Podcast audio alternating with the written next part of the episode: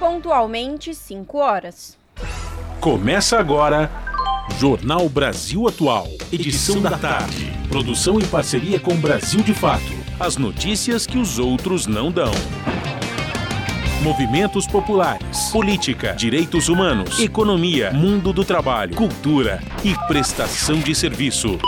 Jornal Brasil Atual, edição da tarde.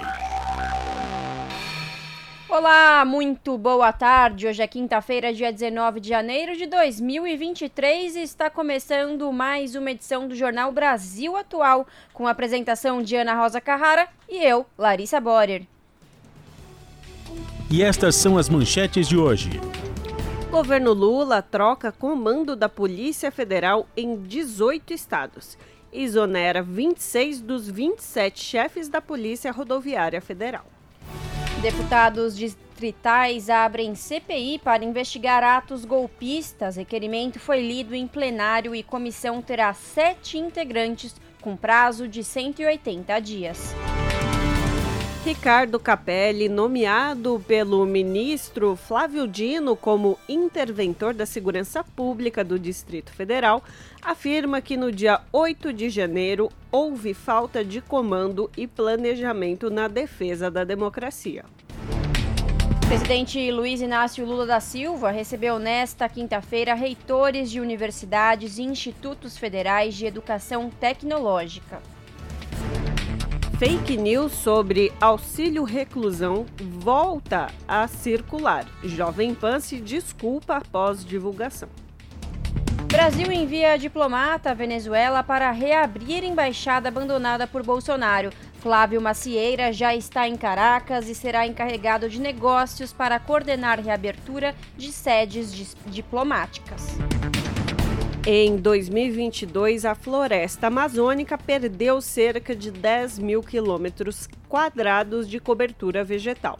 Desmatamento na região foi o maior em quinze anos e a área foi equivalente a três mil campos de futebol. São cinco horas mais dois minutos pelo horário de Brasília. Participe do Jornal Brasil Atual por meio dos nossos canais no Facebook, facebook ponto com barra rádio brasil atual. No Instagram, arroba Rádio Brasil Atual. Pelo Twitter, você também participa, arroba R A Brasil Atual. Ou pelo WhatsApp, o número é onze nove seis oito nove três sete seis sete dois.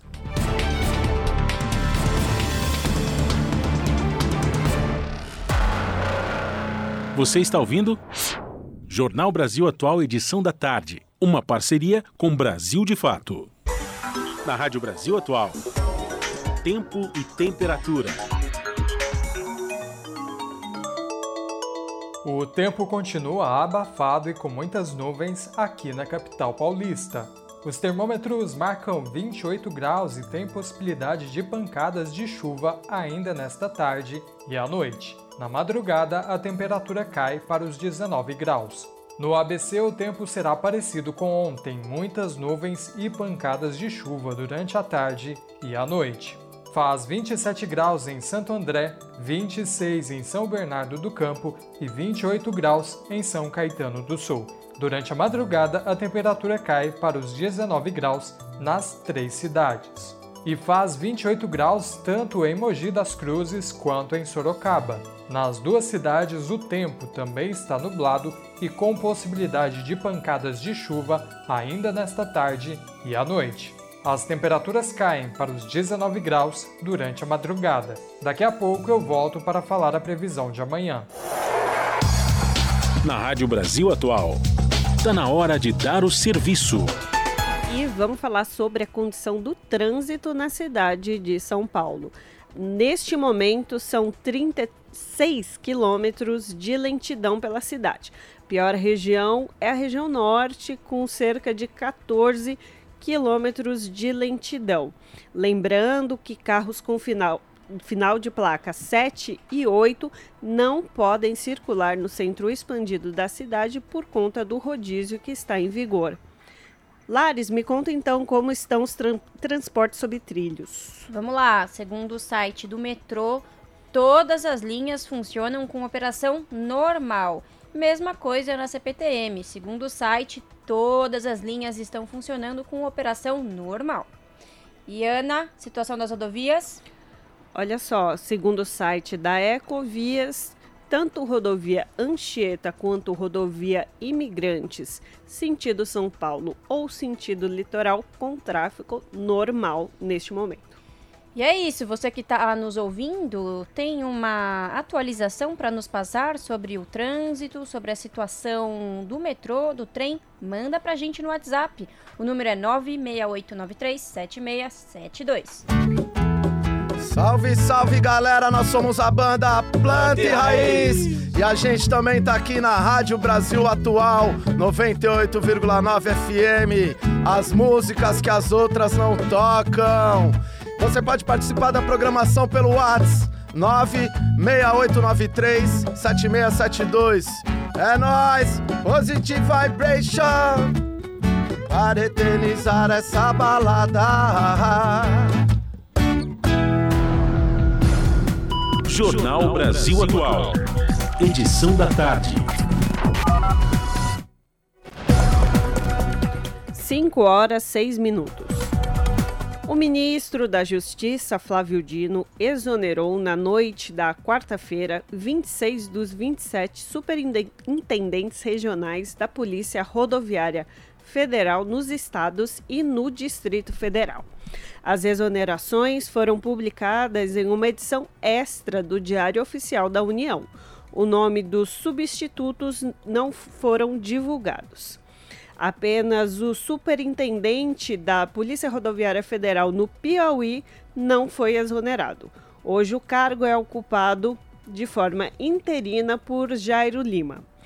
O novo diretor-geral da Polícia Rodoviária Federal, Antônio Fernando Souza Oliveira, já tinha sido nomeado no último dia dois, mas as mudanças nas superintendências regionais ainda não tinham sido concretizadas. Na mesma edição do Diário Oficial da União, o ministro da Casa Civil, Rui Costa, trocou os diretores da Polícia Federal em dezoito estados. A lista de novos diretores inclui o delegado Leandro Almada da Costa, que já investigou o assassinato da vereadora Marielle Franco e agora vai comandar a Polícia Federal no Rio. São cinco horas mais sete minutos. Se Bolsonaro teve participação, tem que ser punido, diz Lula sobre atos golpistas. Durante entrevista para a GloboNews, presidente Lula afirma que todos os envolvidos na tentativa golpista serão punidos, inclusive os militares. Mais informações com Lucas Weber, do Brasil de Fato.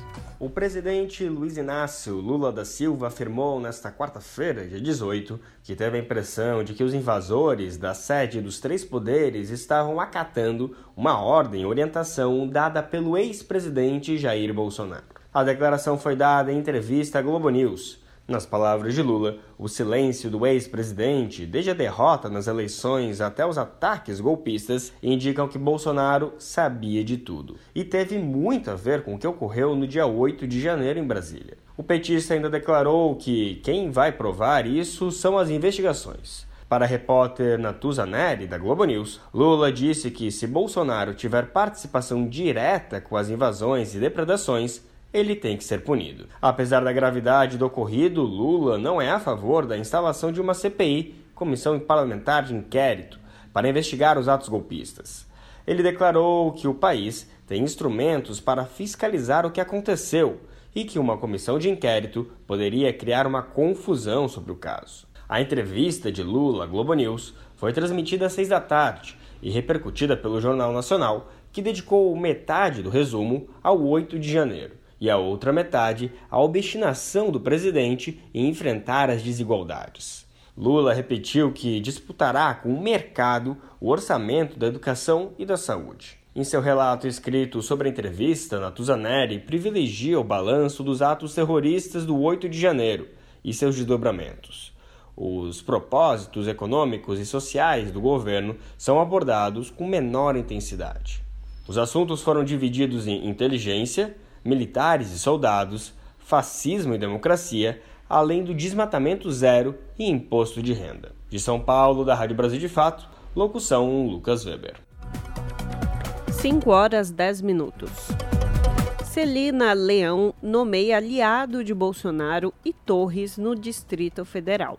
Alex Carreiro chegou a presidir por poucos dias a Apex Brasil. As informações com Mariana Lemos, do Brasil de Fato. A governadora em exercício do Distrito Federal, Celina Leão, nomeou um apadrinhado de Bolsonaro e Anderson Torres para a gestão. Alex Carreiro assumiu o cargo de secretário executivo da Semob, a Secretaria de Transporte e Mobilidade do Distrito Federal.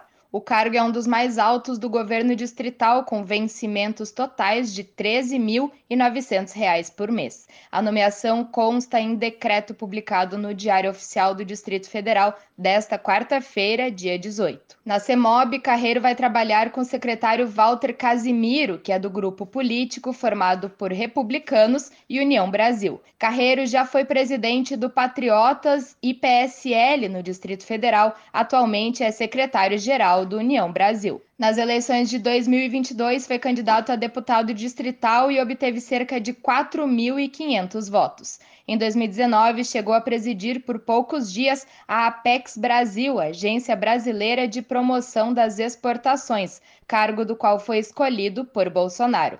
Os dois se aproximaram quando Carreiro era presidente do Patriotas do Distrito Federal. Na Apex, Carreiro teve desentendimentos com o então ministro das Relações Exteriores, Ernesto Araújo, e foi afastado do cargo. Ele ficou sabendo da demissão pelo Twitter. Carreiro é amigo do governador afastado, Ibanez Rocha. Também é considerado um protegido do presidente do União Brasil no Distrito Federal, Manuel Arruda. O Brasil de Fato tentou contato com Alex Carreiro e com a assessoria da governadora em exercício, Celina Leão, mas ainda não obteve retorno. O espaço está aberto para manifestações. Da Rádio Brasil de Fato, com informações da redação em Brasília, locução Mariana Lemos. cinco horas e doze minutos. O Supremo Tribunal Federal decretou a prisão preventiva de Wellington Luiz Firmino, o bolsonarista que gravou um vídeo em cima de uma das torres do Congresso Nacional durante os atos terroristas de oito de janeiro em Brasília. A informação foi divulgada pelo órgão nesta quinta-feira. Firmino estava na lista das pessoas presas em flagrante divulgada pela Secretaria de Administração Penitenciária do Distrito Federal e agora teve a prisão mantida em nova decisão. Em seu perfil nas redes sociais, o Wellington também publicou imagens junto ao ex-presidente Jair Bolsonaro e no acampamento golpista em Sorocaba, que foi desmontado no dia nove de janeiro com a presença da Polícia Militar. E Carlos Vitor de Carvalho é o último dos três presos em operação da Polícia Federal por suspeita de financiar os atos golpistas em Brasília no último dia oito de janeiro. Considerado até então foragido, ele foi encontrado hoje em uma pousada em Iguaçuí, no Espírito Santo. Após a prisão, Carvalho foi exonerado do cargo de assessor parlamentar do deputado estadual bolsonarista do Rio de Janeiro, Felipe Pompeu, do P L, no qual atuou desde maio passado. Segundo o deputado, a exoneração se dá, abre aspas, para que ele possa ter pleno direito à defesa nos trâmites do devi- devido processo legal, fecha aspas. E deputados distritais abrem C P I para investigar atos golpistas. Requerimento foi lido em plenário, a comissão terá sete integrantes e prazo de cento e oitenta dias. Os detalhes com Rodrigo Gomes, do Brasil de Fato. Deputados distritais abriram nesta quarta-feira, dia dezoito, uma C P I, Comissão Parlamentar de Inquérito, para investigar os atos golpistas de oito de janeiro em Brasília. A sessão extraordinária na Câmara Legislativa do Distrito Federal foi feita a leitura do requerimento que pede a instalação de uma comissão. Este é o primeiro passo formal para a instalação da C P I, que deverá ocorrer na volta do recesso em fevereiro. O colegiado será composto por sete integrantes, de acordo com as regras de proporcionalidade dos blocos partidários da Casa. A comissão terá prazo de três meses prorrogáveis por mais três para concluir os trabalhos. Ao todo, vinte e três dos vinte e quatro deputados distritais assinaram requerimento para abrir a investigação. O deputado Daniel Donizete, do P L, partido do ex-presidente Jair Bolsonaro, foi o único a não assinar. O índice de proporcionalidade dos blocos partidários, que determinará a indicação dos membros da C P I, deverá ser publicado nos próximos dias. Depois disso, os líderes terão cinco dias úteis para indicar titulares e suplentes para integrar a comissão. Quase mil e quatrocentas pessoas chegaram a ser presas após os atos de depredação dos prédios da República no dia oito de janeiro. Da Rádio Brasil de Fato, com informações da redação em Brasília, da Agência Brasil e colaboração de Cristiane Sampaio, locução Rodrigo Gomes.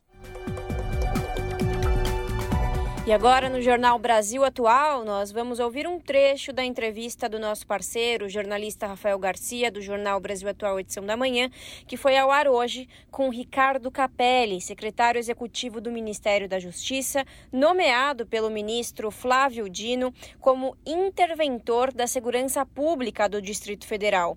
Cappelli fala sobre os atentados terroristas de bolsonaristas no dia oito de janeiro, às sedes dos três poderes, como Como estão sendo conduzidas as investigações para identificação de culpados pela tentativa de golpe de Estado, e relata também como os momentos iniciais de sua nomeação, quando precisou assumir o comando das forças de segurança para desocupar e prender invasores do Palácio do Planalto, Supremo Tribunal Federal e Congresso Nacional.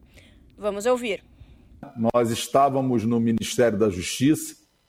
Eu estava lá com, eu estava com o ministro Flávio Dino, o ministro Alexandre Padilha, o ministro Zé Múcio, e nós acompanhávamos a evolução dos fatos, fatos inaceitáveis na história da República, da democracia brasileira. E naquele momento não cabia... É, não existia tempo para muita reflexão, para muita é, análise. Era um momento de ação. O momento exigia ação. Então, assim que saiu, é, que, o, que o presidente Lula assinou o decreto uh, me, me dando essa missão, uh, o, Flávio, o ministro Flávio Dino me orientou expressamente. É, entre em campo, assuma o comando das tropas, uh, e para que a gente possa normalizar a situação. E assim foi feito. Eu me dirigi à Secretaria de Segurança, à sala de, uh, de comando uh, operacional da Secretaria de Segurança, reuni os comandantes que estavam ali naquele momento, determinei a mobilização integral das tropas para a esplanada dos ministérios e convoquei todos a se dirigirem para a esplanada, para pessoalmente dirigir aquela operação.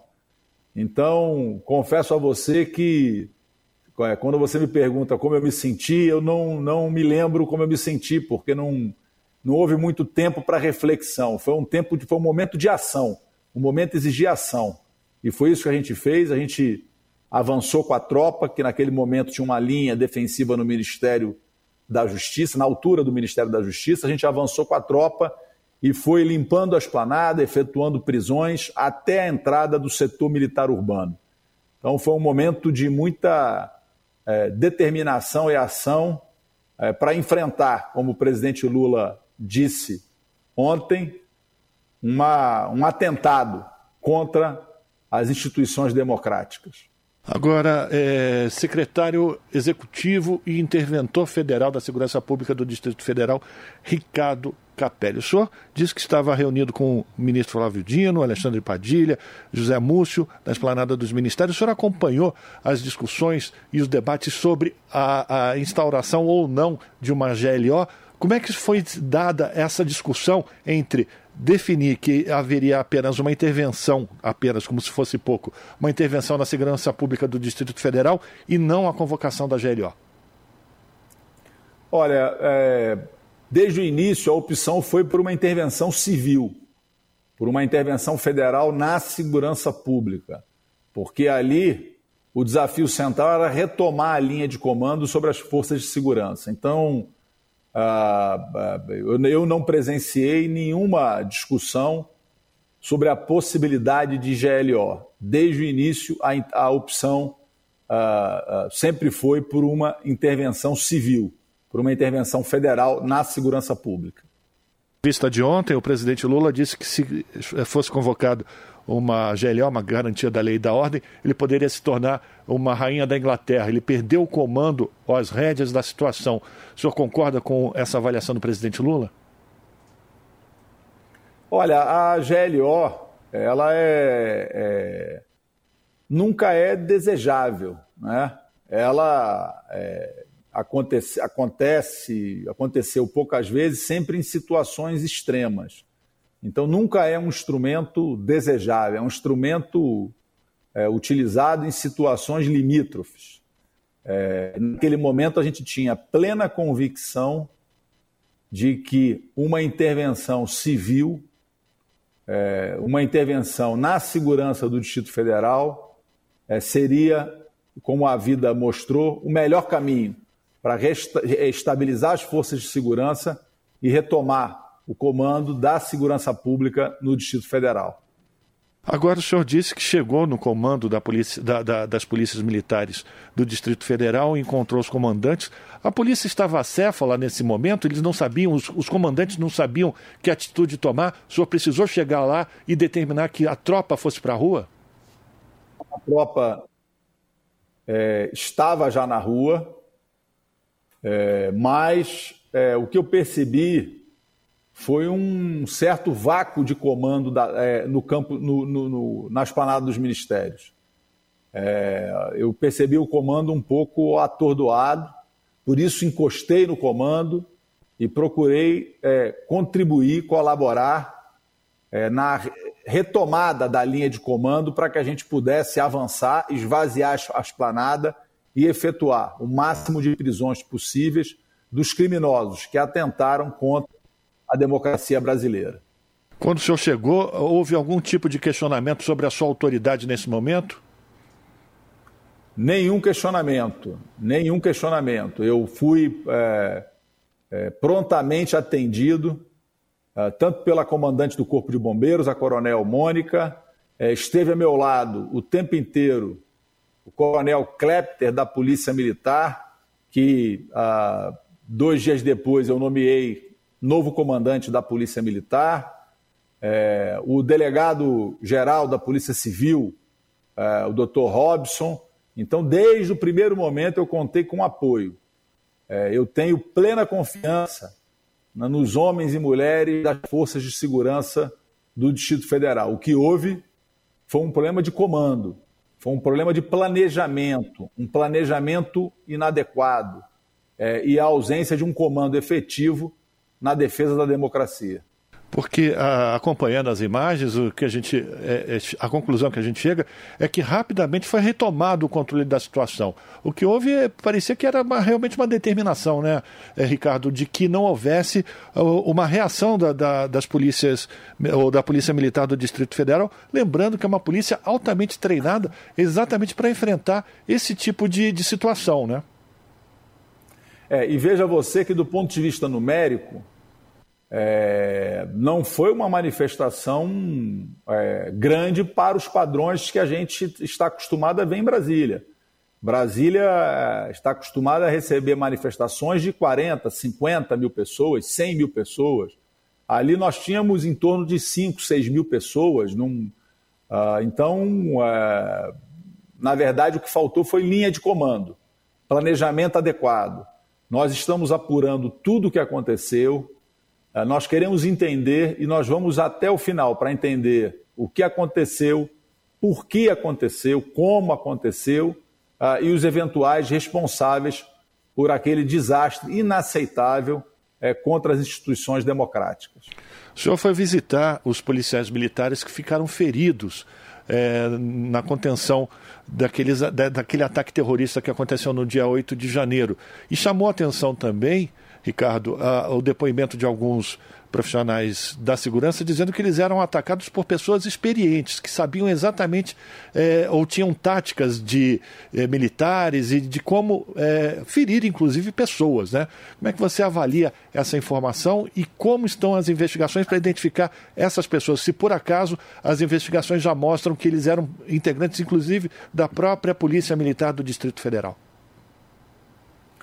É, nós temos, Rafael, quarenta e quatro policiais militares feridos em combate, é, homens e mulheres é, que colocaram sua vida em risco na defesa da democracia. Então eu fiz questão de visitar o batalhão de choque, de prestar a minha homenagem a todos os policiais feridos.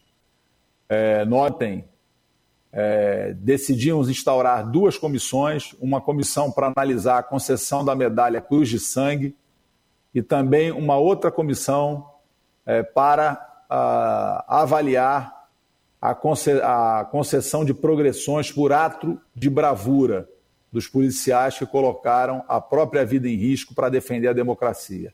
Eu ouvi relatos é, de policiais militares é, de que eles, eles, eles diz, dizendo que enfrentaram, que no meio dos manifestantes existiam homens profissionais, homens com treinamento para combate, homens que conheciam o campo de batalha e homens que possuíam, inclusive, é, alguns ah, equipamentos específicos, como luvas apropriadas para é, pegar bombas de efeito moral, bombas de gás lacrimogêneo e devolver, é, enviar de volta na direção dos policiais. Tudo está sendo apurado. A Polícia Federal tem muitas imagens, ela é que lidera esse processo de investigação, faz isso com o apoio da Polícia Civil. Nós temos muitas imagens e todos aqueles que cometeram crimes no dia oito serão identificados e punidos na forma da lei.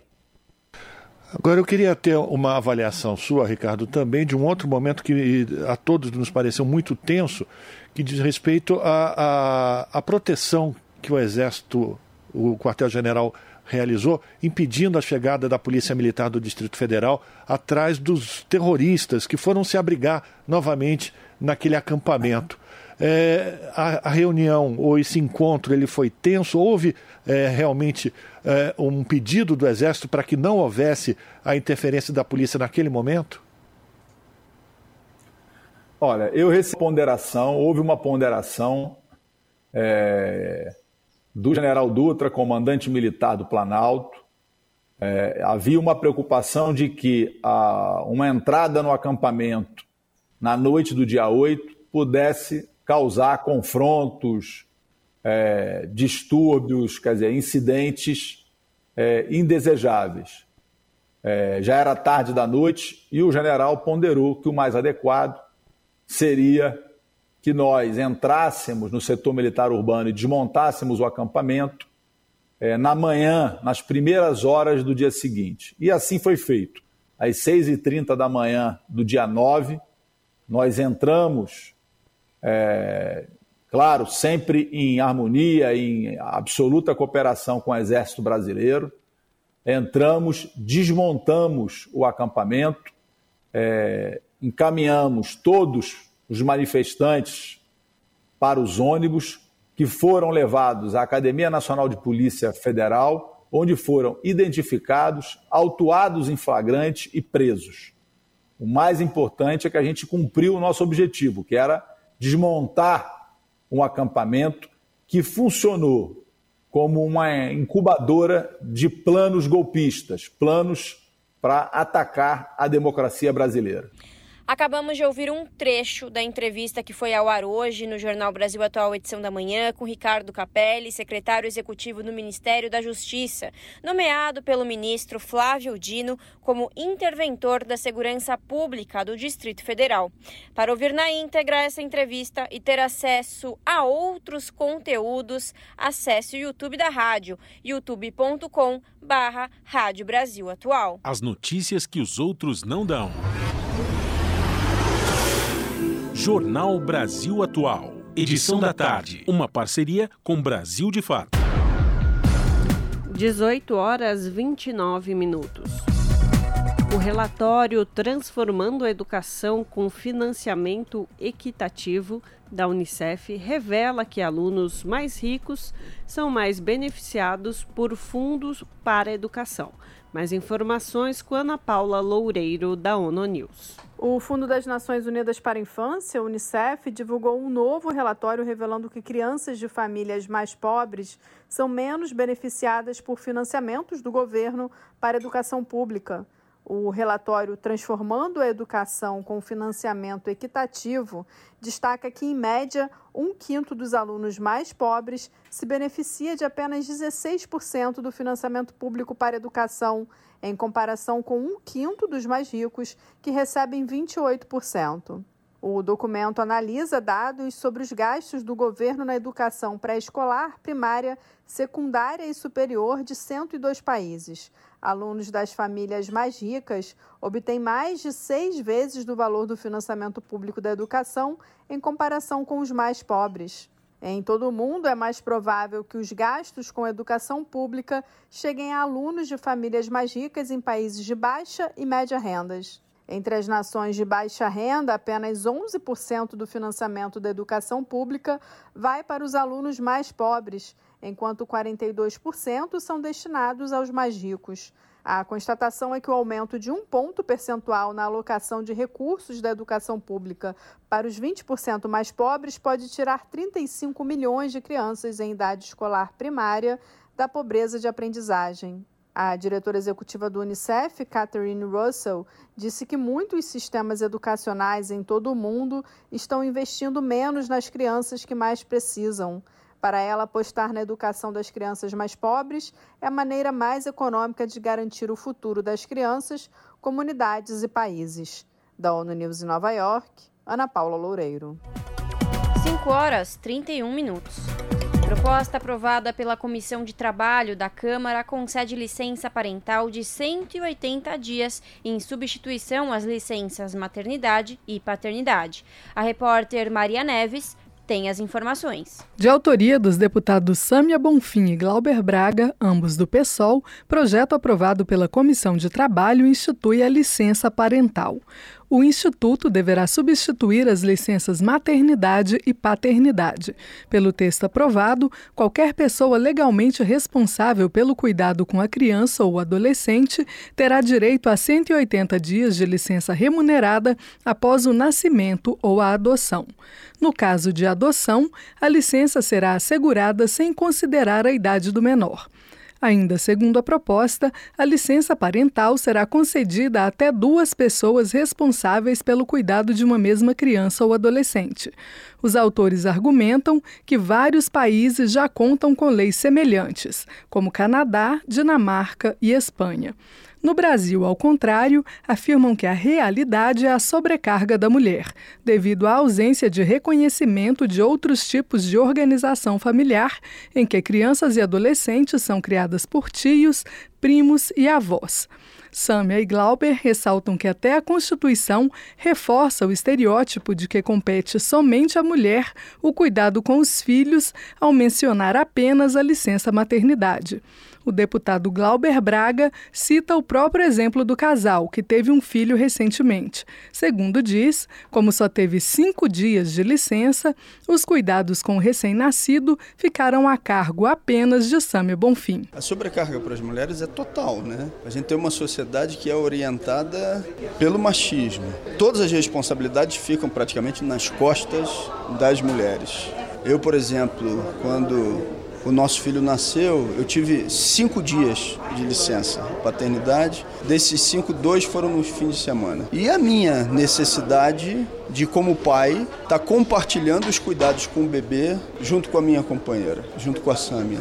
Isso ficou completamente impossibilitado. Para as costas de quem que foi o conjunto da responsabilidade? Para as costas dela. Ou seja, esse machismo estruturado não é natural. E ter o cuidado no compartilhamento das tarefas, nos cuidados com os bebês, é uma necessidade social e política que se impõe. A relatora do projeto na Comissão de Trabalho, deputada Fernanda Melchiona, do P SOL Gaúcho, utiliza a mesma linha de argumentação.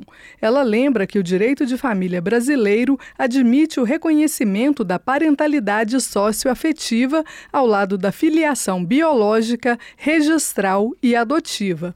Os vínculos socioafetivos decorrem de uma relação de fato, explica Melchiona, marcada por afetividade, estabilidade e publicidade. O texto original estende o direito à licença parentalidade aos servidores públicos.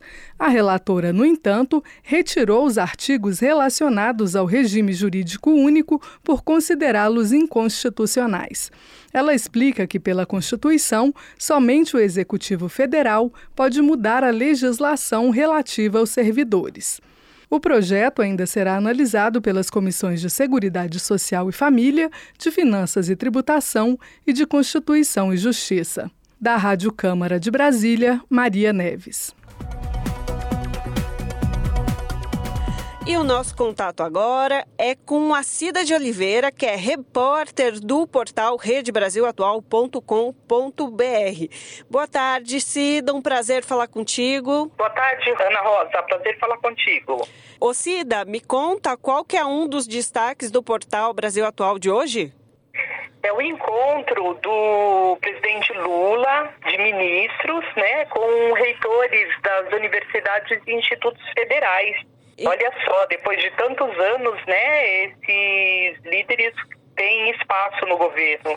É, lembrando, né, Cida, que as universidades públicas, essas federais, sofreram bastante nesses últimos anos com orçamento, né? Pois é, Ana Rosa, é, é isso que a gente, né, acaba é, destacando um pouco no, no texto, né, para os nossos, uh, para os nossos leitores, né? Então, foram aí quatro anos, né, é, de asfixia, que é um termo usado pelos próprios reitores, né, asfixia do, do próprio ponto de vista, assim, orçamentário, né, muita perseguição também, né, e, e, e total, assim, é, desprezo, né, não tinha espaço na agenda para esses... É, para esses reitores, né? A educação não tinha nenhuma importância, a ciência, a pesquisa praticada é, nesses espaços, né? E você veja, a gente está em menos de um mês de, de novo governo, né?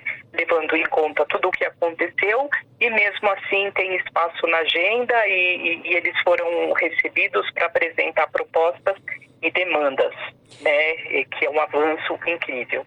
Não, exatamente. Estiveram presentes lá os reitores das universidades federais para ir, como você bem disse, Cida, apresentar propostas, demandas necessárias de cada um dos campus, campes aí pelo Brasil. E tiveram presentes também outras autoridades, né? Se você puder falar um pouco disso. É, pois é, é, Ana Rosa, é, veja que, que não foi assim, é, somente lá o presidente Lula, né, e, e o ministro Camilo Santana, é, mas também a, a ministra Luciana Santos, que é do, uh, da Ciência e Tecnologia e Inovações, né, e também o, o ministro da, da Casa Civil, né, o... É, para receber a, os reitores, né, que, que, que chancela, né, o reconhecimento da, da, da, da importância desses, é, desses, dessas instituições todas, né. Então, você veja que o, o próprio presidente da, da Associação é, Nacional do, do, dos Reitores, né, a ANDIF, é, fez questão de, de, de colocar de maneira assim, muito clara, né, quer dizer, patrimônio do povo, as universidades estão extasiadas de ser acolhidas, né, por um governo que, que tem esse reconhecimento é, da população, né, quer dizer, que de, de, assim, passado todos esses quatro anos aí que o próprio presidente Lula chegou a chamar de trevas, né, passado é, esse período, né, a, a universidade, os institutos federais que são é, espaço de construção de conhecimento, né, de ensino, eles resgatam, eles têm de volta a, a, a o reconhecimento da importância deles dentro do governo, que valoriza a ciência, né? E aí eles têm esse encontro, eles conseguem apresentar tudo aquilo que eles precisam, né? O governo recebe, quer dizer, o diálogo é uma coisa tão básica, elementar, dentro de um, um sistema, né, de, um, de, de um sistema democrático, né, quando existe um governo democrático, né, coisa que a gente já não via mais e estava até desacostumado de ver, né, Ana Rosa? É isso, Cida. E aí, você falando em democracia, me lembra a questão das autonomias das reitorias e das universidades nas suas, no, no, nas suas demandas e na, su, no seu, na sua condução, vamos dizer assim, né, Cida? Esse foi um debate também que entrou ali no encontro? É, é sim. E essa questão, Ana Rosa, ela é, ela é muito presente, né? E ela está, assim, é, entre os temas mais discutidos é, entre os reitores, né? E, e é coisa assim desde sempre, né? Se a gente for ver aí a história desde o passado, aí desde o tempo da ditadura, enfim, passamos todos esses anos aí, essa coisa toda, mas esse tema, ele continua sendo muito importante, porque é, mais recentemente agora, em tempos de Bolsonaro, né, depois que a gente já tinha passado por um tempo de é, estabilidade é, política democrática, né, você teve aí uma abertura, uma ampliação Da, da, da, da, da rede, né, federal de ensino superior, é, você tinha já é, a construção de mais universidades, né, e, e de repente esse retrocesso todo. O que aconteceu nesse tempo todo foi que uh, os reitores, né, os, enfim, os dirigentes, os alunos, os professores, os funcionários das universidades, ou seja, a, a própria É, comunidade universitária indicava os seus reitores, né? Mas Bolsonaro não indicava, não nomeava esses reitores, né? Então, embora seja é, esteja escrito na Constituição, embora você tenha é, essa previsão toda da existência da, da, da autonomia universitária, ela não vinha sendo agora é, respeitada nesse último governo, né? Então, é, os uh, reitores, eles vinham é, lutando por isso, né, para que fosse respeitado, mas infelizmente no governo passado, com os ministros que se tinha, você lembra, os ouvintes também se lembram de, dos ministros, né, o perfil dos ministros da educação que nós tivemos, né, cada um Sim. com um perfil mais complicado do que o outro, né, é, nós tivemos situações dessa em que...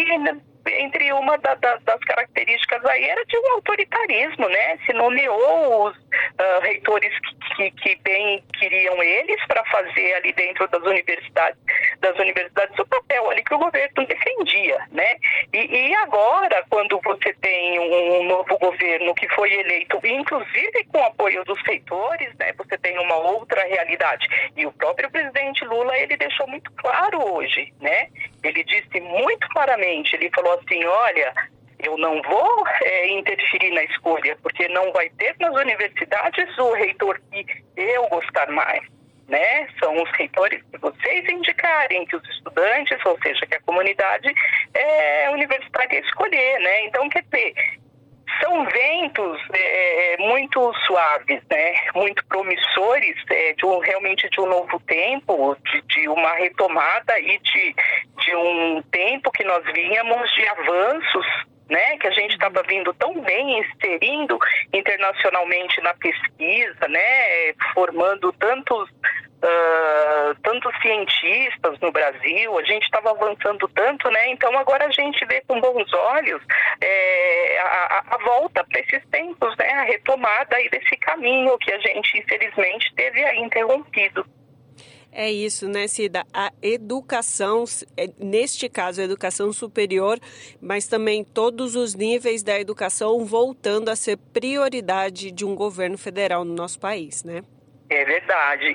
E, e eu queria dizer também, Ana Rosa, que o, o presidente Lula, ele fez questão de, de, de explicar é, que a escolha da, da, da ministra, né, que é tão importante a gente ver, né, uma ministra é, é, é, cuidando de uma pasta tão importante como é a pasta da ciência e tecnologia, né, de uma importância tão grande, e, e, e ele... É, logo no início, né, da fala dele, ele explicou, ele falou, olha, eu gostaria de dizer que a escolha da, da ministra Luciana Santos, ela foi feita com base na indicação de um nome muito importante, nada menos do que o ministro que já trabalhou com o presidente Lula no primeiro mandato dele, ou seja, foi o ministro da, da ciência e tecnologia mais longevo que o Brasil já teve, que foi o, o ministro Sérgio Rezende, uhum. né?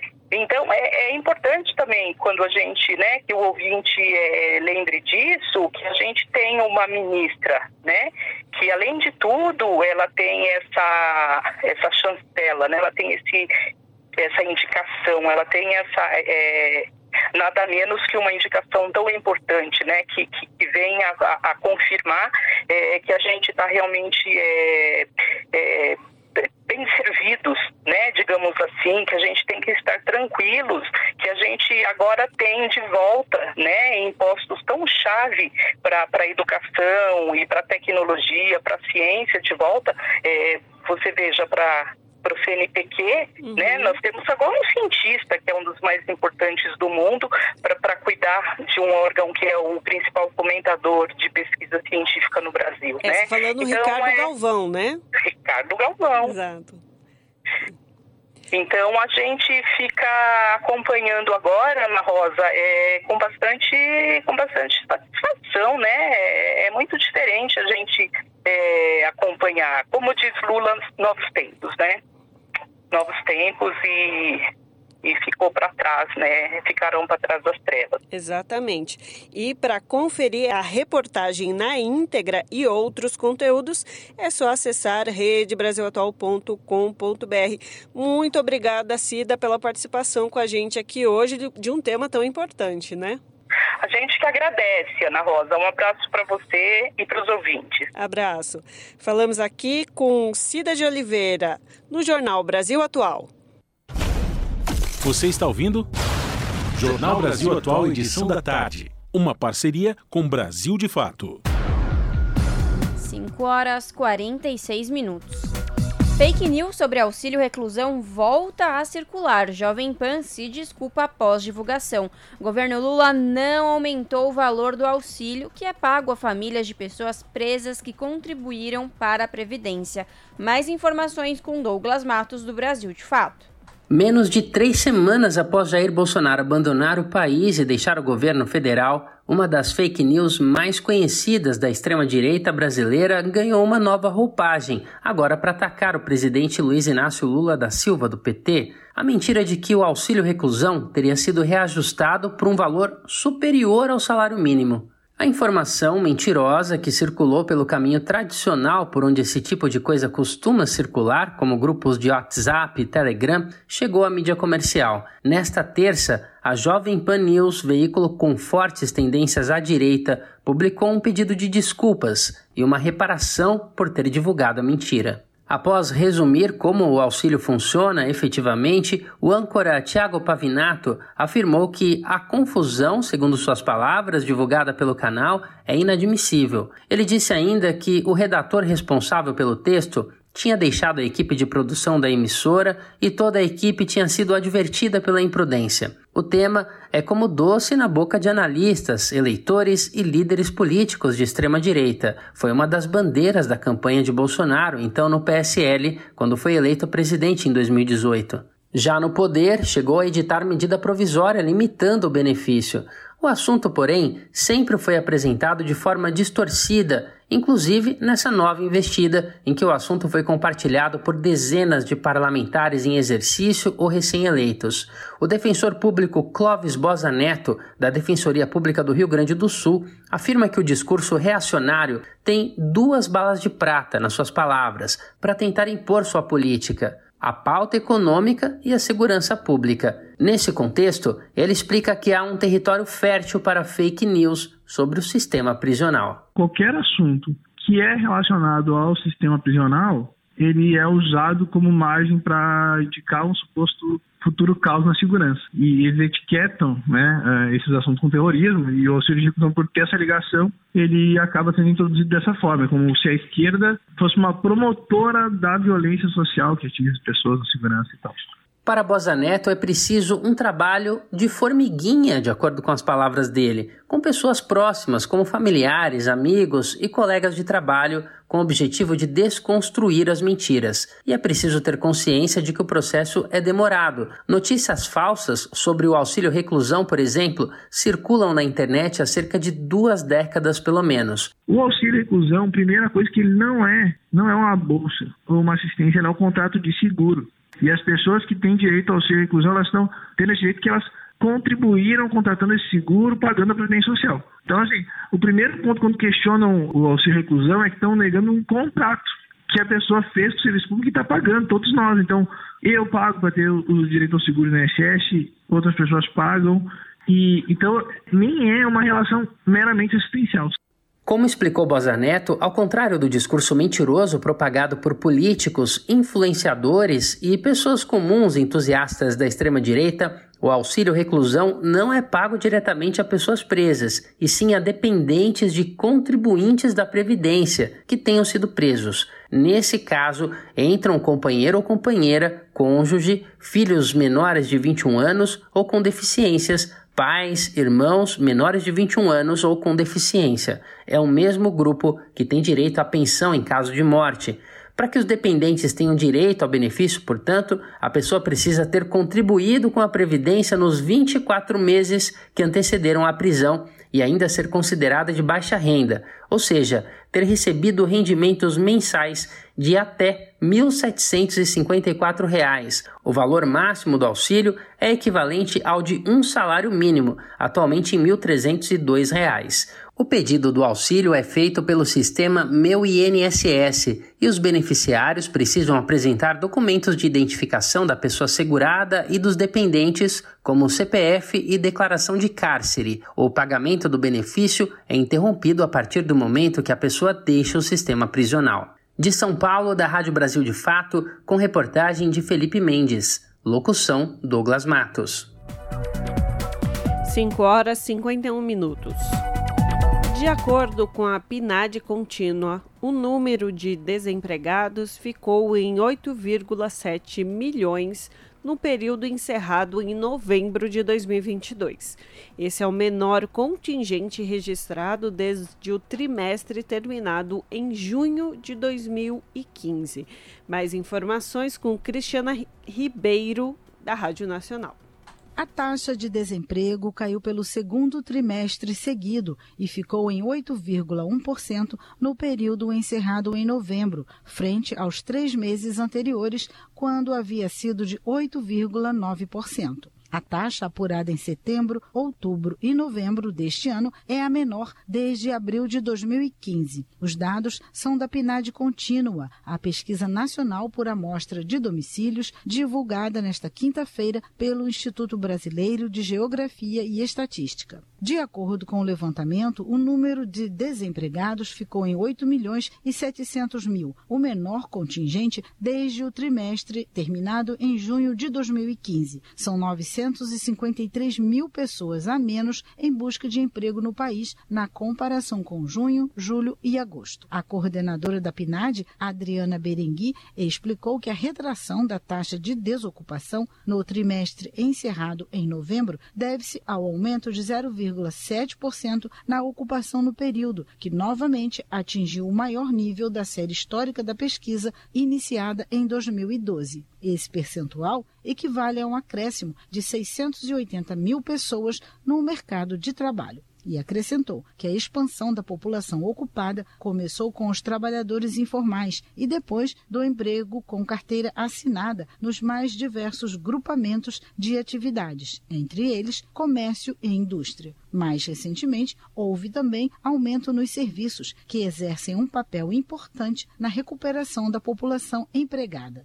A pesquisa destaca ainda que houve uma redução de quatro vírgula oito por cento no número de desalentados, ou seja, no trimestre encerrado em novembro, duzentos e três mil pessoas resolveram voltar a procurar emprego em relação ao trimestre anterior. E outro destaque foi o rendimento médio real, que aumentou três por cento em relação ao trimestre encerrado em agosto e que foi estimado em dois mil setecentos e oitenta reais. Da Rádio Nacional no Rio de Janeiro, Cristiane Ribeiro. cinco horas e cinquenta e três minutos. Bolsa Família. Parcelas de janeiro já começaram a ser depositadas.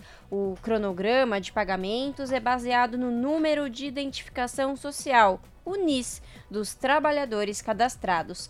Mais informações com Thalita Pires, do Brasil de Fato. Os pagamentos da parcela de janeiro do Bolsa Família, o Programa de Transferência de Renda do Governo Federal, começaram a ser realizados nesta quarta-feira. O valor mínimo a ser recebido pelos beneficiários do programa, que substitui o Auxílio Brasil, é de seiscentos reais. Para ter acesso, os usuários não precisam trocar ou atualizar os cartões que já estão em uso para sacar ou movimentar as contas. O cronograma de liberação, baseado no N I S, o número de identificação social dos trabalhadores, começa para aqueles que possuem o número um como último dígito. A projeção é que os pagamentos aconteçam nos últimos dez dias úteis de cada mês. Os valores ficam disponíveis para saque por até cento e vinte dias. Para consultar as datas, assim como o valor do benefício recebido e a composição das parcelas, é só acessar o aplicativo Caixa Tem. Esse aplicativo está disponível para celulares e tablets com os sistemas Android ou iOS. O aumento no valor recebido pelas famílias, promessa de campanha do presidente Lula, foi garantido por conta da aprovação da Emenda Constitucional da Transição. O Programa de Transferência de Renda deve voltar a ser batizado oficialmente como Bolsa Família em março deste ano.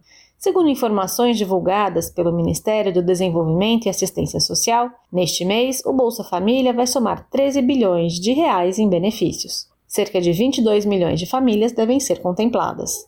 O valor adicional de cento e cinquenta reais para famílias com crianças de até seis anos de idade começará a ser pago a partir do mês de março. Segundo o ministro do Desenvolvimento e Assistência Social, Wellington Dias, será preciso analisar os cadastros das famílias para garantir o pagamento e evitar fraudes. Em caso de dúvidas, você pode entrar em contato com o Ministério pelo telefone cento e vinte e um ou com o canal de atendimento ao cidadão da Caixa, pelo número cento e onze. De São Paulo, da Rádio Brasil de Fato, com reportagem de Mariana Lemos, Thalita Pires. cinco horas e cinquenta e seis minutos. Acontece a partir da próxima sexta-feira o primeiro encontro nacional de parlamentares L G B T mais, eleitos e eleitas em Brasília. Acesso à educação, emprego e segurança estão na pauta dos debates. A reportagem é de Gabriel Brum, da Rádio Nacional. Emprego, segurança e educação são algumas das pautas que a comunidade L G B T mais, quer debater com parlamentares e representantes do governo federal. O primeiro encontro nacional de parlamentares L G B T mais, eleitos, vai acontecer em Brasília nesta sexta-feira e sábado. Para a presidente da Associação Nacional de Travestis e Transsexuais, Keila Simpson, é preciso que os ministérios atuem em conjunto para fazer uma inclusão social mais ampla. E toda a população, mas especificamente para aquela que estão mais em vulnerabilidade, a população de mais baixa renda, a população das periferias, aquela população que não tem emprego. Acho que é isso. E nesse contexto está inserida a população L G B T, mas e mais ainda a população trans. Duda Salabert e Erika Hilton são as primeiras deputadas trans eleitas para a Câmara dos Deputados. Na avaliação de Keila, um parlamento conservador pode ser um desafio para as pautas da comunidade. Por isso, ela defende que é preciso saber com quem conversar. Quais são essas pessoas que estão no Congresso Nacional? Quais são aquelas que estão completamente alheias a essa realidade que a gente vive? E quais aquelas que, embora não estejam alheias, se alinham com essas realidades? As que se alinham com a realidade, a gente pode até dialogar de uma forma muito tranquila para chegar nesse consenso que é tão importante no parlamento. Segundo a organização Vote L G B T mais, as eleições de dois mil e vinte e dois tiveram dezoito candidaturas declaradamente L G B T mais, vencedoras, um recorde, quatro na Câmara dos Deputados e quatorze nas Assembleias Estaduais. Da Rádio Nacional em Brasília, Gabriel Brum. E cantor baiano Netinho tem show cancelado após demonstrar apoio a golpistas bolsonaristas. Após a repercussão, o cantor apagou postagem em que pedia ajuda de C A Cs aos patriotas que depredaram Brasília. As informações com Thalita Pires, do Brasil de Fato. O cantor baiano Netinho teve um show cancelado após fazer postagens de incentivo aos atos de golpismo e à depredação no último dia oito de janeiro, em Brasília. Nas redes sociais, ele convocava caçadores, atiradores e colecionadores para irem à capital federal para, segundo suas palavras, ajudar o povo patriota. Netinho se apresentaria na festa de carnaval do Iate Clube de Aracaju, em Sergipe, no próximo dia vinte e oito de janeiro. Diante da repercussão, o clube decidiu romper o contrato com o cantor e anunciou que Tatal, ex-vocalista da banda Araqueto, será a estrela da noite. Netinho, que apagou a postagem, se manifestou na rede social, dizendo que se surpreendeu com a decisão do clube. Tentando contradizer o que escreveu nas redes, o artista negou ter incentivado atos de violência e terrorismo. Além de lamentar o ocorrido, ele ameaçou acionar a justiça contra quem teria espalhado o que chamou de fake news. Autodeclarado soldado de Bolsonaro, Netinho disputou as últimas eleições pelo P L, mesmo partido do ex-presidente. O cantor tentou uma cadeira de deputado federal, mas não conseguiu se eleger. Conhecido pela interpretação de Mila, sucesso nos anos mil novecentos e noventa, Netinho teve de deixar de cantar a música. Isso porque o autor, Mano Góes, ficou indignado com o uso da obra em ato bolsonarista na Avenida Paulista, em São Paulo, em maio de dois mil e vinte e um. Na ocasião, Góes chegou a chamar Netinho de débil mental por ter cantado a música em uma atividade golpista de extrema-direita. De São Paulo, da Rádio Brasil de Fato, Thalita Pires. Rádio Brasil Atual. Para sugestões e comentários, entre em contato conosco por e-mail redação arroba jornal brasil atual ponto com ponto br ou WhatsApp DDD onze nove seis oito nove três sete seis sete dois. Acompanhe a nossa programação também pelo site rede brasil atual ponto com ponto br. dezoito horas e um minuto. Relatores e especialistas em direitos humanos pedem ao Paquistão que medidas sejam tomadas contra casamento infantil forçado. Há ainda uma preocupação com o aumento de sequestro com esse objetivo no país. Mais informações com Ma- Mayra Lopes, da ONU News.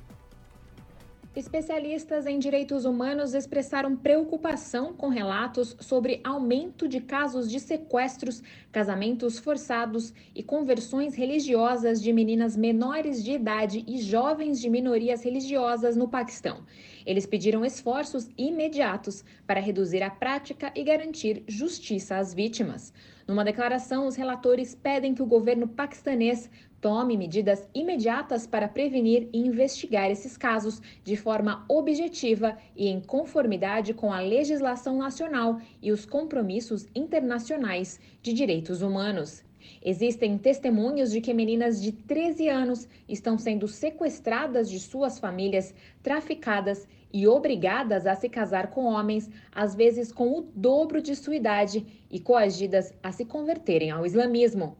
Os relatores reforçam que se trata de violações dos direitos humanos internacionais e alertam que esses casamentos e conversões possam ocorrer sob ameaça de violência contra essas meninas e mulheres ou suas famílias. Os especialistas lamentam a contínua falta de acesso à justiça, observando as tentativas do Paquistão de aprovar uma legislação que proíba as conversões forçadas e proteja as minorias religiosas. Da ONU News em Nova York, Mayra Lopes. dezoito horas mais dois minutos. Pela primeira vez em mais de seis décadas, a população da China diminui.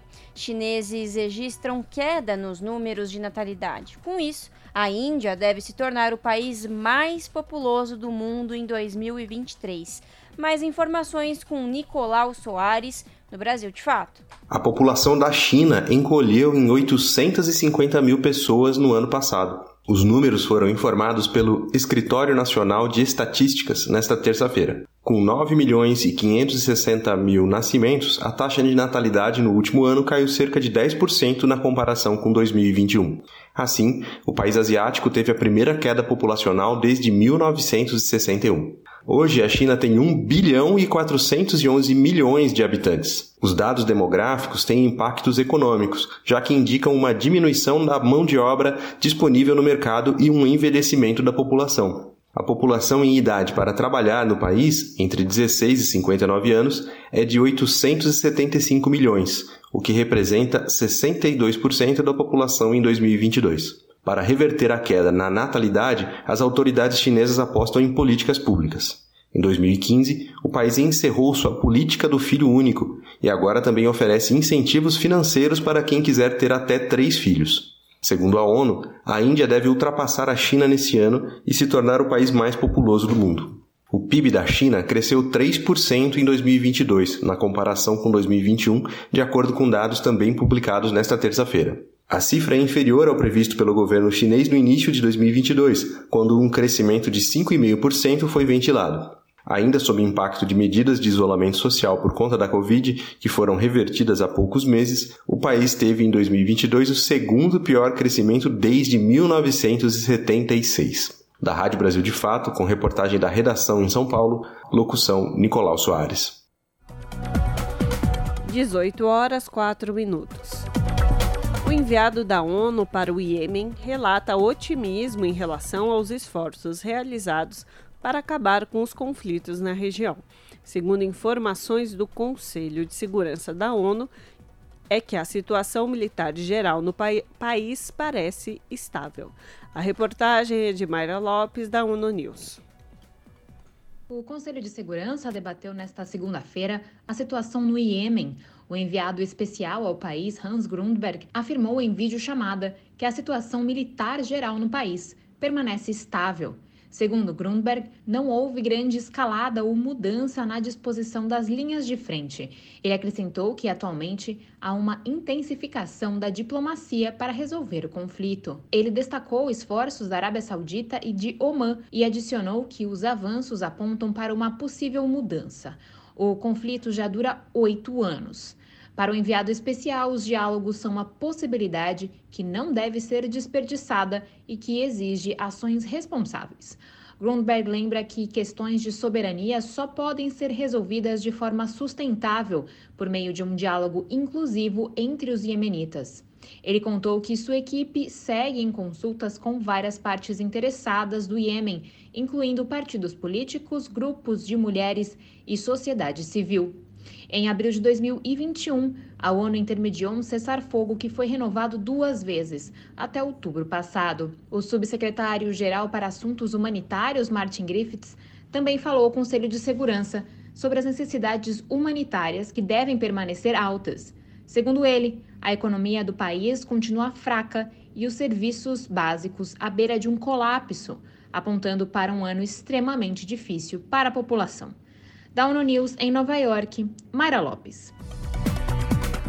Direto do Saara Ocidental, conheça a luta da última colônia da África. Após trinta anos de paz, povo sarauí realiza décimo sexto Congresso em meio à guerra contra a invasão do Marrocos.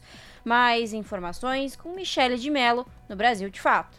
No meio do deserto do Saara, há um povo de quase meio milhão de pessoas que resiste. Com o lema intensificar a luta armada para expulsar o invasor e culminar a soberania, a Frente Polisário realiza seu décimo sexto Congresso. A Frente é a organização política que dirige a R A S D, a República Árabe Saharaui Democrática. Depois de trinta anos de cessar-fogo, este é o primeiro congresso realizado novamente em situação de guerra com o Marrocos. O evento ocorre em Darshla, um dos cinco acampamentos de refugiados saharauis na cidade de Tindouf, na Argélia. Tata Salek é uma das delegadas eleitas pela Frente Polisário para participar do Congresso. Nascida em um dos acampamentos de refugiados, aos vinte anos, esta é a primeira vez que ela participa do principal evento político do povo saharauí. Se sentem um orgulho estar aqui. Nos sentimos muito orgulhosos de participar, apoiar a nossa gente e ter a oportunidade de estarmos mais preparados para o debate. Quero seguir participando e espero que possamos realizar o próximo congresso na nossa terra. E que o próximo congresso lo, lo estamos fazendo já na nossa terra. Entre os dias treze e dezessete de janeiro, dois mil delegados vindos de todos os acampamentos de refugiados e do território saharauí ocupado estão reunidos para eleger o próximo presidente. Também será escolhido o secretário-geral da Frente Polisário. E o Congresso deve ajudar a definir as táticas políticas dos próximos três anos de luta armada. O primeiro-ministro da República Saharaui, Bouchraia Abedin, é taxativo ao falar sobre o foco total nos combates. Recursos humanos, financeiros, materiais. Todos os recursos humanos, financeiros, materiais vão orientados a apoiar o combate na frente armada. Antes, orientávamos em outros campos que continuarão, mas devemos centrar no campo de batalha. Está obrigado a tentar levantar as tropas e a não poder lançar. O povo saharauí representa uma população de cerca de seiscentos mil habitantes. Atualmente, duzentos e sessenta mil estão nos acampamentos de refugiados na Argélia, cerca de duzentos mil no território liberado e outros cem mil no exílio. O Saara Ocidental possui as maiores jazidas de fosfato do mundo, além de reservas de cobre, urânio e ferro. A República Saharauí foi fundada em mil novecentos e setenta e cinco, após conquistar sua independência da Espanha. Depois de expulsar os espanhóis, o povo saharauí passou a lutar contra a invasão do Marrocos, que buscava anexar seu território de cerca de duzentos e sessenta e seis mil quilômetros quadrados no norte da África. Derrotado na guerra, em mil novecentos e noventa e um, Marrocos assinou um acordo de cessar-fogo com os saharauis, prevendo a realização de um referendo popular. Tudo seria mediado pela ONU, que selaria a independência do Saara Ocidental. Mas o Marrocos descumpriu os acordos e, em novembro de dois mil e vinte, voltou a bombardear o povo saharauí. Além dos delegados, o Congresso, para definir os rumos da luta armada, recebeu mais de trezentos visitantes internacionais, representando países aliados e associações de solidariedade. Hoje, oitenta e dois países reconhecem a independência do Saara Ocidental. Na América Latina, o primeiro país a estabelecer relações diplomáticas com a República Árabe Saharauí foi o Panamá, ainda em mil novecentos e setenta e oito. Enquanto outros estados reconhecem o direito do povo saharauí sobre o seu território, somente o Brasil, a Argentina e o Chile mantêm uma posição de neutralidade. O representante da Frente Polisário no Brasil, Ahmed Moulay Ali Hamadi, espera que essa situação possa mudar nesse terceiro mandato do governo Lula. Esperamos e teremos fé. Esperamos e temos fé que Lula, quem conhece a causa saharauí, esteja do nosso lado e que o Brasil reconheça a República Árabe Saharauí Democrática. Ao lado da República Árabe Saharauí Democrática. Em dois mil e vinte e dois, com a ascensão de governos progressistas, o Peru e a Colômbia retomaram relações diplomáticas com a República Árabe Saharauí Democrática. Já a Bolívia promete a abertura de uma embaixada saharauí em La Paz ainda neste ano. Do deserto do Saara, especial para a Rádio Brasil de Fato, Michele de Mello. São seis horas e onze minutos. Queda do helicóptero na Ucrânia deixa quatorze mortos. Ministro do Interior é uma das vítimas. Ucrânia trabalha com três versões para as causas da tragédia e não descarta destruição intencional. Informações com Thales Schmidt, do Brasil de Fato. A queda de um helicóptero nos arredores da região de Kiev, na Ucrânia, nesta quarta-feira, deixou pelo menos quatorze pessoas mortas. Entre elas, o ministro do interior do país, Denis Monastirsky. Ainda não estão claras as causas da tragédia. As investigações ucranianas trabalham com três versões: violação das regras de voo, mau funcionamento técnico do helicóptero ou ações intencionais para destruir a aeronave. A queda aconteceu em um jardim de infância, o que causou a morte de três crianças. Outras doze ficaram feridas. Segundo a polícia ucraniana, todas as dez pessoas a bordo do helicóptero morreram. Também estavam a bordo o primeiro vice-ministro do Interior e o secretário de Estado do Ministério de Assuntos Internos. A alta cúpula da pasta, que responde pelas Forças Armadas da Ucrânia, estava em uma viagem de trabalho para um dos pontos quentes da guerra com a Rússia. O presidente da Ucrânia, Volodymyr Zelensky, expressou condolências às famílias e amigos de todos que morreram na queda do helicóptero. De São Paulo, da Rádio Brasil de Fato, com reportagem de Serguei Monin, Thales Schmidt. A América Latina e o Caribe têm o maior custo de acesso à alimentação saudável. É o que aponta o relatório sobre segurança alimentar e nutricional da ONU, divulgado nesta quarta-feira. Mais informações com Mayra Lopes, da ONU News. O novo relatório das Nações Unidas sobre segurança alimentar e nutricional, publicado nesta quarta-feira, revela que a América Latina e Caribe tem o maior custo em alimentação saudável do mundo. Para ter uma boa dieta, latino-americanos e caribenhos gastam cerca de três dólares e oitenta e nove centavos por pessoa por dia, enquanto a média mundial é de três dólares e cinquenta e quatro centavos de dólar. Os caribenhos são os mais afetados. cinquenta e dois por cento não possuem renda suficiente para uma dieta completa, no valor de quatro dólares e vinte e três centavos por dia.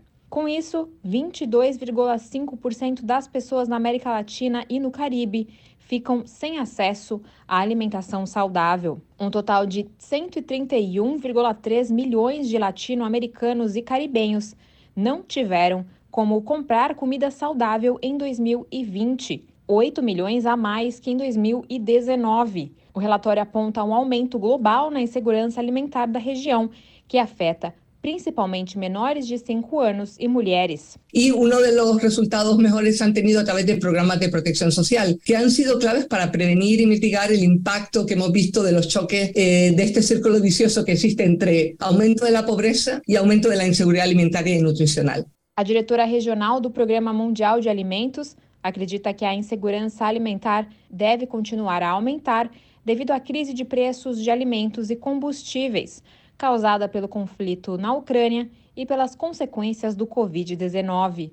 Lula Castro recomenda aos governos a expansão das redes de proteção social e lembra que a pandemia demonstrou que o apoio melhora o acesso a uma alimentação saudável, evitando que crises atinjam ainda mais as populações vulneráveis. Segundo os dados, a insegurança alimentar moderada no Brasil subiu dez por cento nos dois triênios avaliados, de dois mil e quatorze a dois mil e dezesseis e de dois mil e dezenove a dois mil e vinte e um. O Brasil concentra na região a menor porcentagem de pessoas subnutridas, com quatro vírgula um por cento. No entanto, pelo tamanho de sua população, o país reúne o maior número de pessoas na situação, com oito vírgula seis milhões. A quantidade das pessoas em situação de fome também aumentou um vírgula seis por cento, atingindo outras três vírgula quatro milhões. Da ONU News em Nova York, Mayra Lopes. dezoito horas e quinze minutos. Brasil envia diplomata à Venezuela para reabrir embaixada abandonada por Bolsonaro. Flávio Macieira já está em Caracas e será encarregado de negócios para coordenar reabertura de sedes diplomáticas. Mais informações com Lucas Stanislau, do Brasil de Fato. O Brasil enviou um diplomata à Venezuela para reabrir a embaixada abandonada por Bolsonaro. Flávio Macieira já está em Caracas e será encarregado de negócios para coordenar a reabertura de sedes diplomáticas. Ele desembarcou na Venezuela nesta quarta-feira, dia dezoito. Essa é a primeira vez que o governo brasileiro tem um representante diplomático em território venezuelano desde dois mil e vinte. Na ocasião, o então presidente Jair Bolsonaro fechou todas as sedes diplomáticas e rompeu relações com o país vizinho.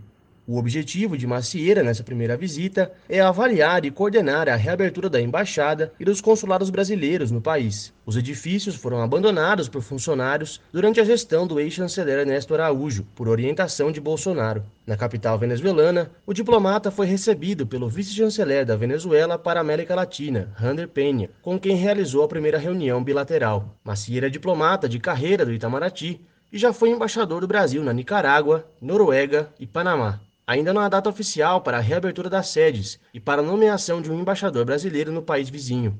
A expectativa da diplomacia venezuelana é de que o processo seja rápido e que as relações sejam normalizadas o mais breve possível. Caracas, por sua vez, já nomeou um novo embaixador no Brasil, o diplomata Manuel Vadel, que já havia exercido a função de cônsul no país em São Paulo, foi escolhido em dezembro do ano passado. Agora ele deve ser aprovado pela Assembleia Nacional Venezuelana para assumir o posto diplomático em Brasília. Desde que ganhou as eleições, Lula e sua equipe já vinham anunciando as intenções de retomar as relações com a Venezuela. De Brasília, para a Rádio Brasil de Fato, Lucas Stanislau.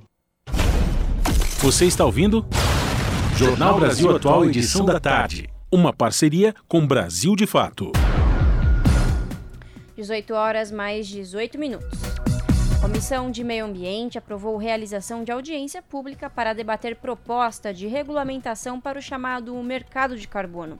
Esse mercado permite que empresas ou atividades neutralizem emissões de gases que provocam o efeito estufa, comprando créditos de iniciativas verdes.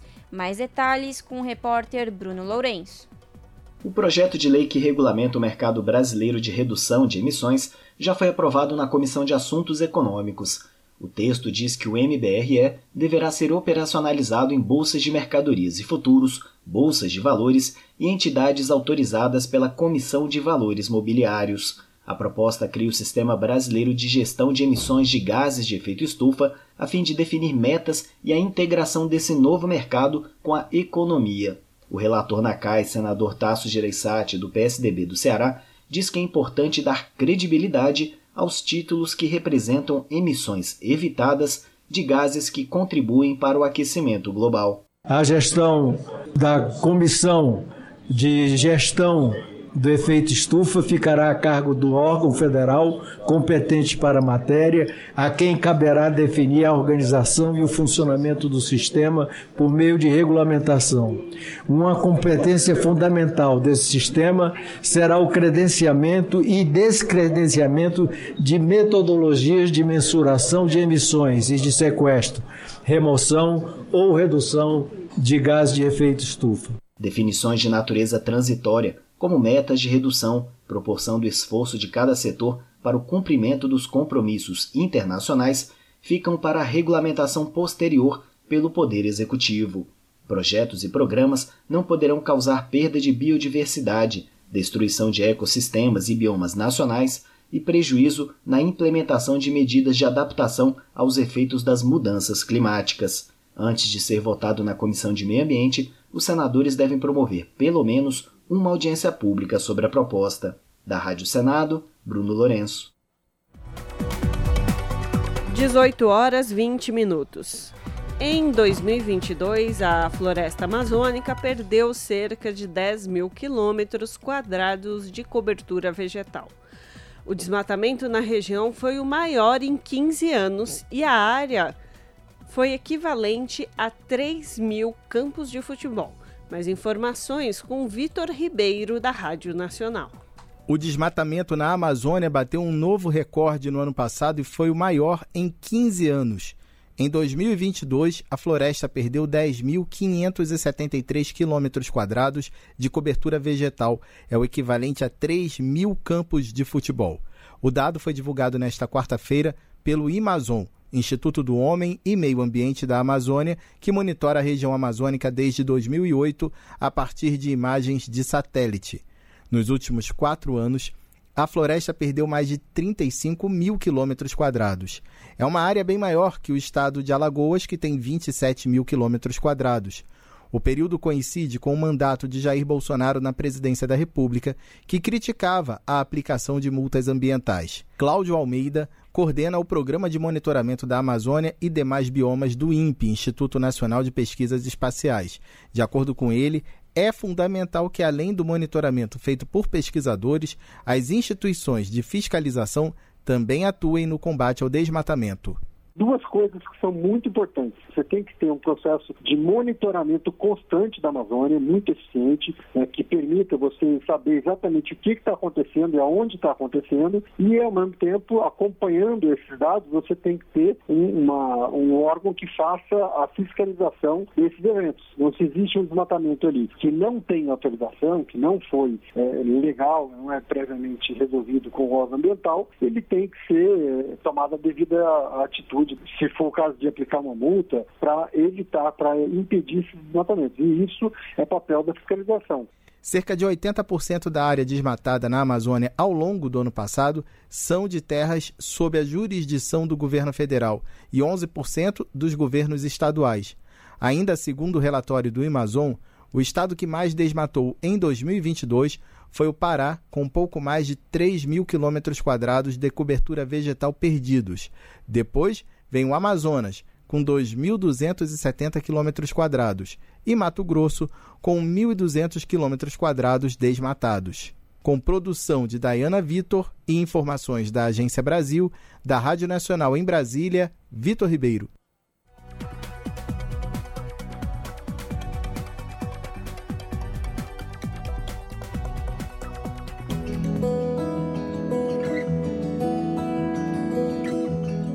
Momento Agroecológico.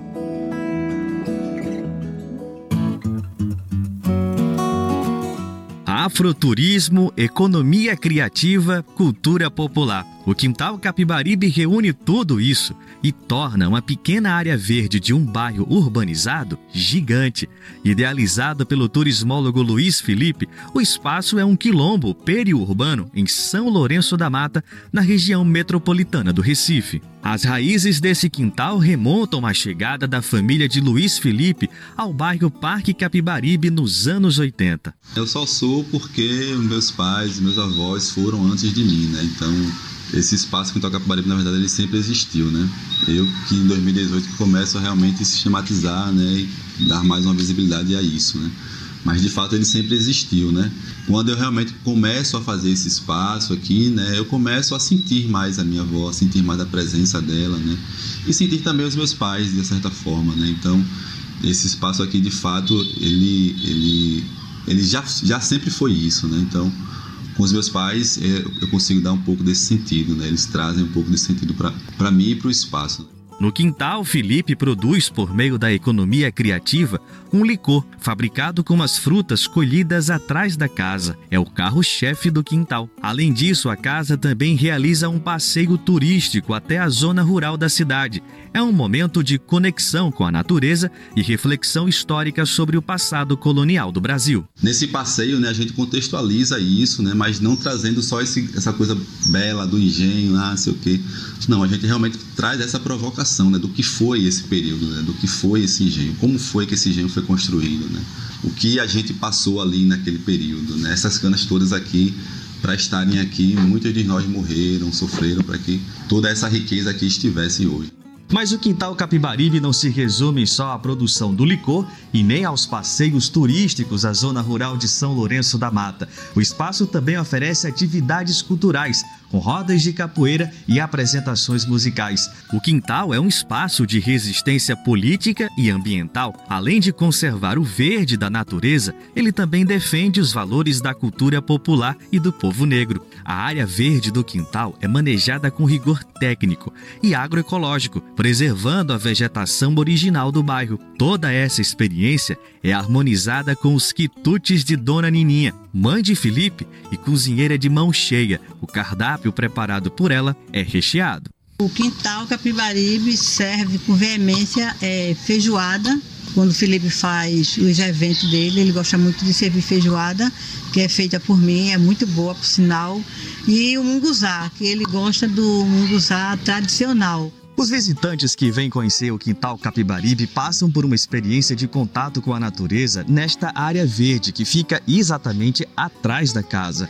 E aqui nesse espaço, entre todas as árvores, uma delas tem um valor muito especial. A jaqueira, que foi plantada há quarenta anos atrás pelos familiares de Felipe e que hoje é fonte de inspiração para um dos principais produtos da casa, o licor. Pra gente, assim, pro povo africano, na verdade, no geral, né, a natureza, ela tá realmente sempre presente no dia a dia da, dessa cultura, né? Então, as plantas, né, as árvores, os rios, os mares, né, eles são elementos que realmente norteiam até um pouco o pensamento, o viver, né, o dia a dia nosso, né?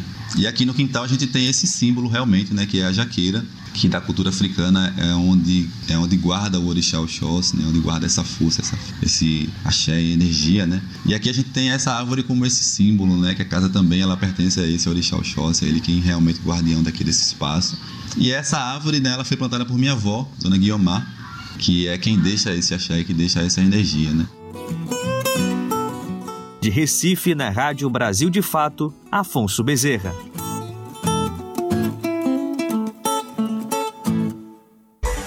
Na Rádio Brasil Atual, tempo e temperatura.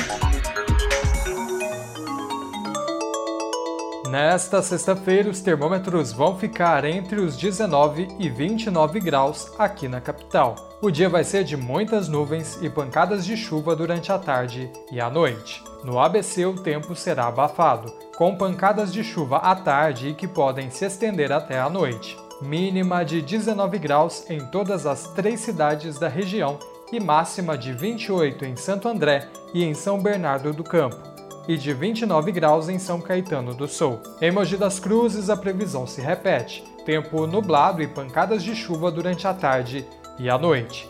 A mínima vai ser de dezoito graus e máxima de vinte e seis graus. Em Sorocaba, a sexta também vai ser de sol e muitas nuvens, e pancadas de chuva à tarde e à noite. A mínima na cidade vai ser de vinte graus e máxima de vinte e sete graus.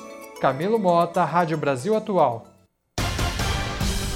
E com a previsão do tempo de Camilo Mota, termina aqui mais uma edição do Jornal Brasil Atual, que teve trabalhos técnicos dele, Fábio Balbini, com a apresentação de Ana Rosa Carrara e eu, Larissa Borer. Agora você fica com um papo com o Zé Trajano na rádio e na T V T. Logo mais, às dezenove horas, você fica com a apresentadora Ana Flávia Quitério no comando do seu jornal pela T V T, canal digital quarenta e quatro ponto um, ou pelo YouTube, youtube ponto com ponto b r rede T V T. Depois, às vinte horas, você volta para a Rádio Brasil Atual, que tem Revolução Rap com Mano Zóio. E amanhã, a partir das cinco da tarde, estaremos de volta. Tchau!